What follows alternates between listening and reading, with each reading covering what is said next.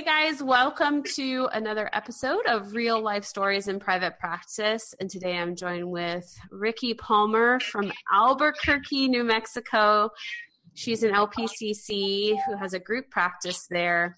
Welcome. Hi. Hi, everyone. I am excited for you guys to hear her story. She has a unique journey and um, process by which she has built her practice. So tell me first, Rickie, when did you start your practice and why? I started it in April of 2016, which fairly recent. Uh, we're almost on the year mark. Uh, the why was um, to just be frank, frank and honest with you, was I hated working for my agency. Um, that's, a, that's hated not, it. That's not the first time I've heard that. oh gosh, we're frozen. Um, I try to keep things upbeat, but oh, um, so I try to keep things upbeat. However, there's just more and more coming in of what we needed to do, what we needed to do. But the turning point for me was I was a foster parent, and I really wanted to give my kids the best experience, the most healthy experience. And I had two kids with me, and one of them got sick at daycare, and my boss said, No, you can't leave. Oof. So that was when it started. Um, then I started to notice other things like the control of our time, the your salary, but you're hourly, so you need to stay when we. Hey, Rickie, before we go further, uh, Hey, before we yeah. go further, it's showing like your internet is not great. Where's your router? Where are you connected? I'm connected to, let me see. Is that better? It's just showing it's kind of weak, so you're going in and out. And do you have a headset or that, or you need to turn your speakers down? Because I'm hearing reverb, like kind of.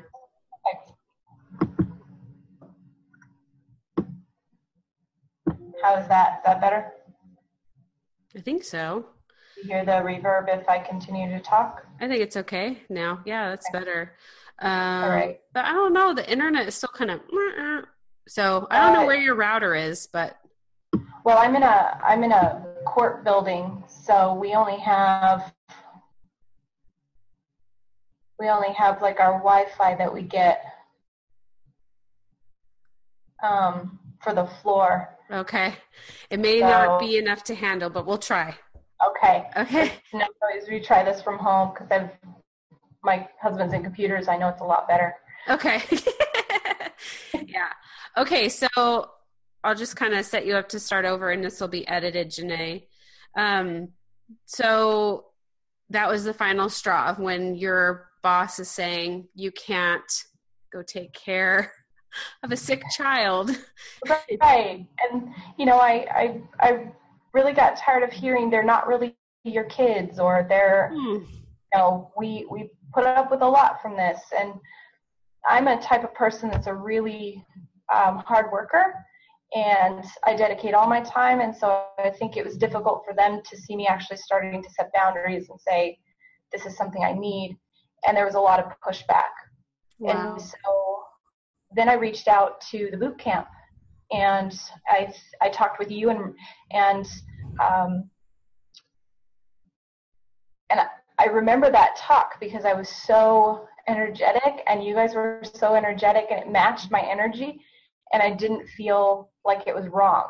Oh. So I signed up. I did your boot camp, um, I think three months in, and then I did the perfect day worksheet mm-hmm. and I kept it with me on my desk for like. this kind of makes me emotional because I kept it on my desk for those three months.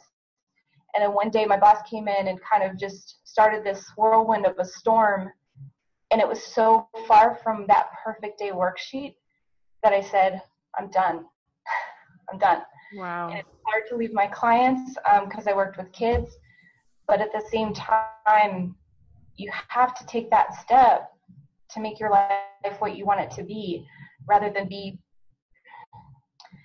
kind of kept and locked down in a certain way. You know, it just it wasn't healthy. Mm. So I had to take that step. How long ago was that? That was um, I want to say February. The incident happened in February, and then I left two weeks after that, which was in March. 2016 So- for those people that are going to hear this in March. Yeah. Yeah. Wow. You know, I remember the first time we did talk. One of the things I believe we talked about is your location, hmm um, being in Albuquerque. Do you mind sharing a little bit about that? I know we were chatting briefly before we started recording about uh, Californians. we are often seen as a little bit more flashy, or where therapy is a little bit more of a part of the culture. I don't know how to say it, but we have a lot of therapists in this state. And you being in Albuquerque, what was that like for you to grow a practice there? Well, I think you make an excellent point. There is kind of this cultural thing in California, Colorado, New York, where therapy is is a norm. And here in Albuquerque, a lot of people go to therapy because it's been forced upon them, um, either probation or law, um, or you know, we have a huge CYFD footprint here, um, which is our Child, Youth, and Families Division. So, um, you know, it, it's really difficult because clients here have to use their Medicaid. Um, we have a huge Medicaid population in, in New Mexico. Um, and just getting through the barrier of people reaching out to private practices for treatment, um, it's a huge barrier because people on probation get referred to certain agencies. And I've worked at those agencies and they're they treat the clients kind of like a repetition or a McDonald's drive-through, so to speak. Mhm. And there's um, fit them in spots, get them in, get them out. Yeah. And I'm a different therapist because I really like uh, tuning to my clients. I really like connecting with my clients and um, and sharing with them and helping them feel connected to the world. Mhm. So in Albuquerque, that that's been one of my my barriers, but we've broken through that now with the group practice, and it's it's it's really forming good relationships, and I think is overall positive for my clients. Right. So when you think about um, someone's listening, because I hear this often, you know, where I live, it's a lot of Medicaid or it's highly insurance based. And you do only cash pay, or are you on panels, Rickie? I'm on one panel. Um, it's called New Mexico Health Connections, Uh-huh. and it's our primary um, insurance panel here. And they actually have a pretty good track record as far as payments and um, having uh, good relationships with their clinicians and their clients. So we really reached out and got on that panel. Um, but for the most part, um, we struggled with the fee structure in the beginning Say because, more.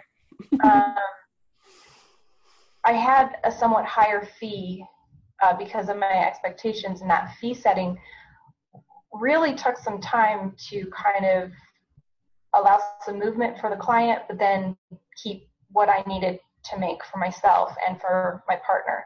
So finding that fee probably was the hardest thing. How did you do it? Um, kind of meeting in the middle. yeah. So like the perfect amount that that I needed or that I wanted, and then finding ways to eliminate expenditures so that I could come down a little bit, and then yeah. client could come in because at downtown you have to pay for parking, Mm. um, you know, and in order to show up for session on time you have to come about 10 minutes early and then 10 minutes over, and it's it's a dollar per 20 minutes. Right. So that can be a lot. So what we did was we we started paying for the parking, validating the parking. Then the clients would pay more for their session, and so that worked out. Nice. See, I like that. I like that meeting in the middle and looking at like what you can give in order to um, get to where you need to be too, you know, and not at the sacrifice of your health or sanity, of course. So, you know, I'm thinking in this past year, you've built it you've built up this practice, which awesome job by the way. Congrats. Um, all those thoughts of like, oh, this is a Medicaid town and oh, people don't seek out therapy. What has helped you break through those barriers? Um, just communicating with the client. Once they they call you and they say, I really need help with this, or I really need to understand this about myself, but I need to use my Medicaid, I I just connect with them in that first phone call and we we talk a little bit when we um, kind of understand why they need to use their Medicaid because that could be an additional stressor. And then so I just ask things like, what would it be like if you know we could get you on a sliding fee scale, and um, you know you can come meet with me, and if it's not a good fit, then we work around it because a lot of the times, but their expectation of therapy here, at least with about 90% of the people I meet have a really low expectation of counseling. Mm. They've been to the agencies before. Uh, yeah. And they expect just somebody sitting there going, uh huh, uh huh, mm. okay, now you need to do this. So then when they actually come in the door and they meet with me and they feel that it's different, then they say, wow, you know what, actually, this is something I want to pay for. This is something I want to do. And That's awesome. I have chills, Rickie. Just, oh. I, I do because you're changing people's perception about how therapy can help them. And one of the things, if you guys aren't picking up on, is Rickie changed her process, how she talks in the initial consult, how she still lays out the options, and how she knows that how she serves is different um, than what the average clinician in the area is doing in an agency where they're overwhelmed and uh, short staffed and all those things. So, really, it didn't. It sounds like did it really change much in terms of how you marketed? Did that shift because you're um, working with different clients, or the calls came? It was just shifting how you worked with the calls that came in. I think it was a little bit of both, but I okay. started with the communication, just getting the phone calls in and, and the communication, and really trying to meet their needs and see where they're at. Because my colleague is, um, she's an amazing substance abuse professional that um, works with motivational interviewing, and she just has all of this extensive training. And so that was another barrier for us too, is that even though substance abuse is prominent here in New Mexico, our substance abuse professionals are extremely under um, appreciated. Mm. So we had to kind of uh, reform how she talked about herself too, because mm. hear them say, "I'm just a substance abuse professional. I'm just, that, just just is always a red flag word.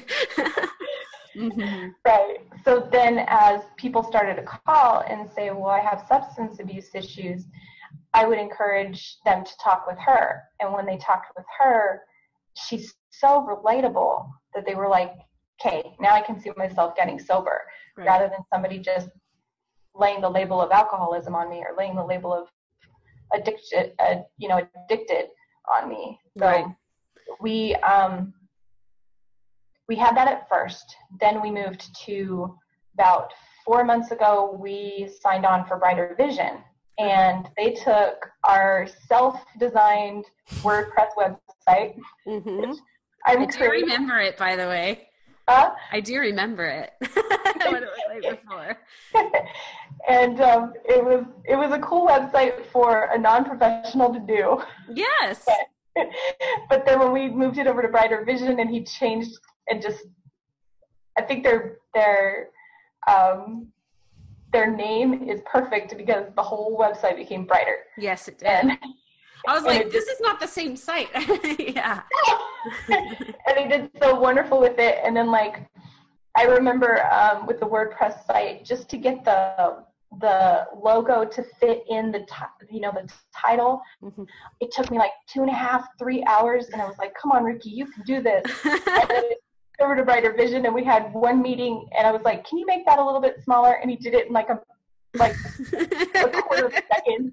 And I was like, oh my gosh. See, this is where this is where um, I will say for those of you listening, outsourcing that which sucks up your time and is not your expertise is a good idea sometimes because those three hours you could spend seeing clients or spend at home with family, you know, instead of trying to resize a logo. Now, I am a total DIYer, you know, for sure. But um, even I outsource some of it just because there's bits that I get frustrated with. So good for you. I mean, the site looks awesome. I'll put the link to it in the notes. I want to I do want to talk about you being in a partnership and starting out in a partnership, correct? Mm-hmm. Tell me about that because that's a little unconventional in terms of what we say. What we usually find is people start out in a single private practice, then as they're they have enough clients, they have some stability, then adding. So, do you guys own the business together, or it's a contract employee? What is the setup, and why did you go this route? So, um, like you said, it's unconventional, but um, the reason we did it this way is Liz and I have been colleagues and best friends for about six years. Mm-hmm. So it really just felt right. Cool. And also, part of me, my insecure part, um, I'm a very boisterous person. I'm a very outgoing person. I'm a very like, like you know, pedal to the metal person, and she's the exact opposite of me. Formulates, she mm. thinks, she processes. Um, and so I said, you know what? If I'm going to do this, I would really like to know if you want to do it too. And she was a little hesitant because of the the just word. I'm just this. I'm just that. Mm.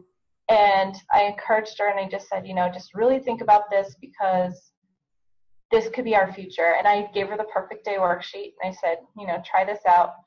And she came back to me and she's like, how are we going to name it?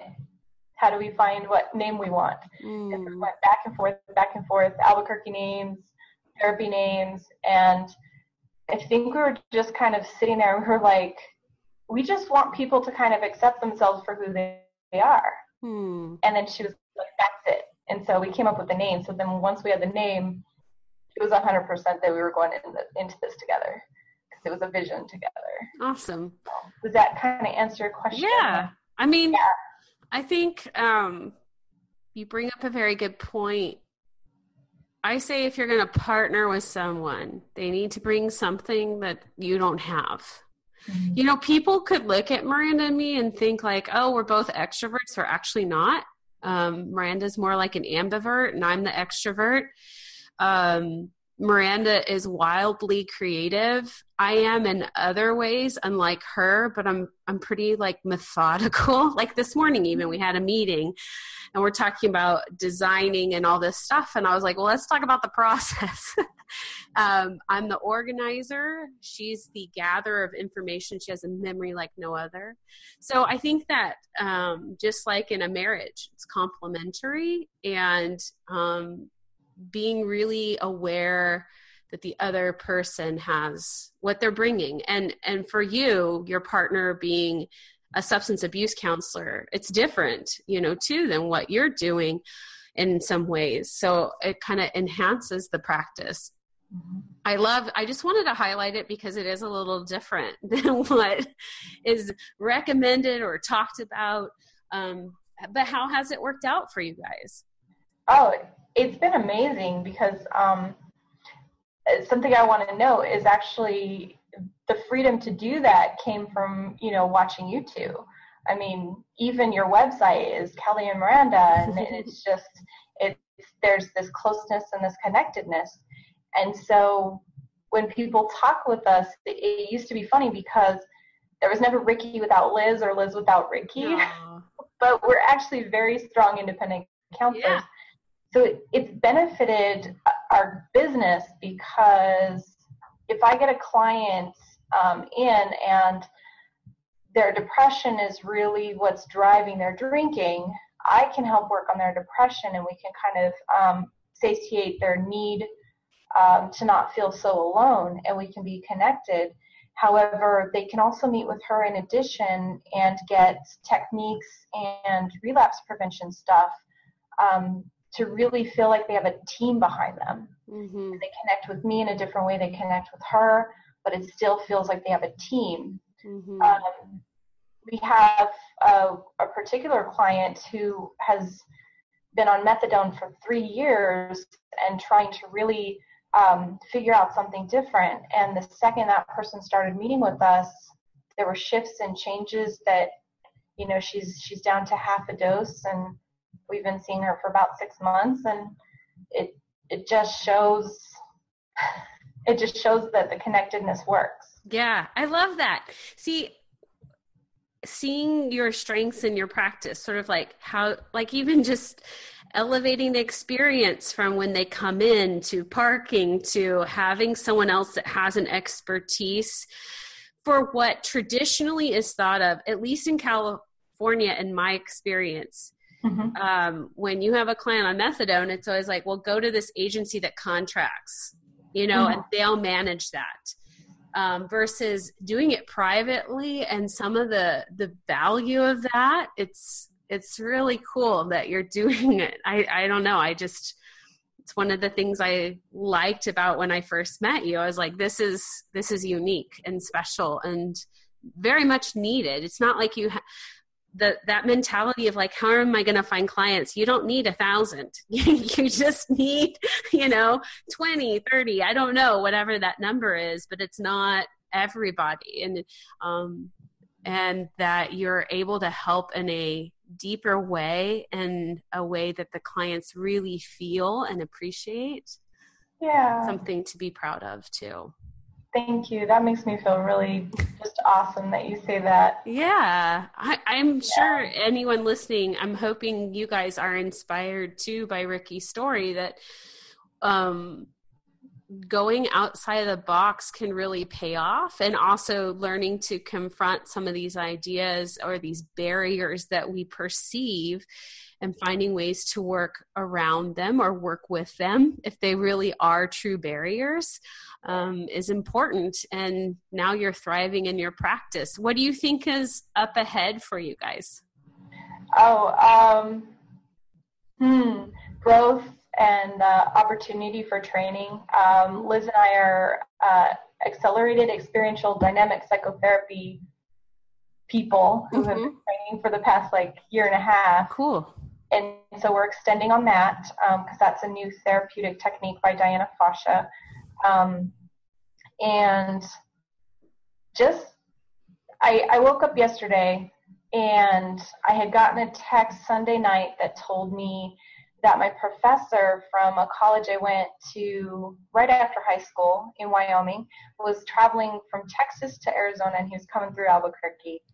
And if I had still been in an agency, I wouldn't have been able to meet with him. Mm-hmm. But I'm in a private practice where I can go get coffee when I want, I can go to the bathroom when I want. and I could go meet with him. I could I could actually sit and have coffee with him and talk and and um,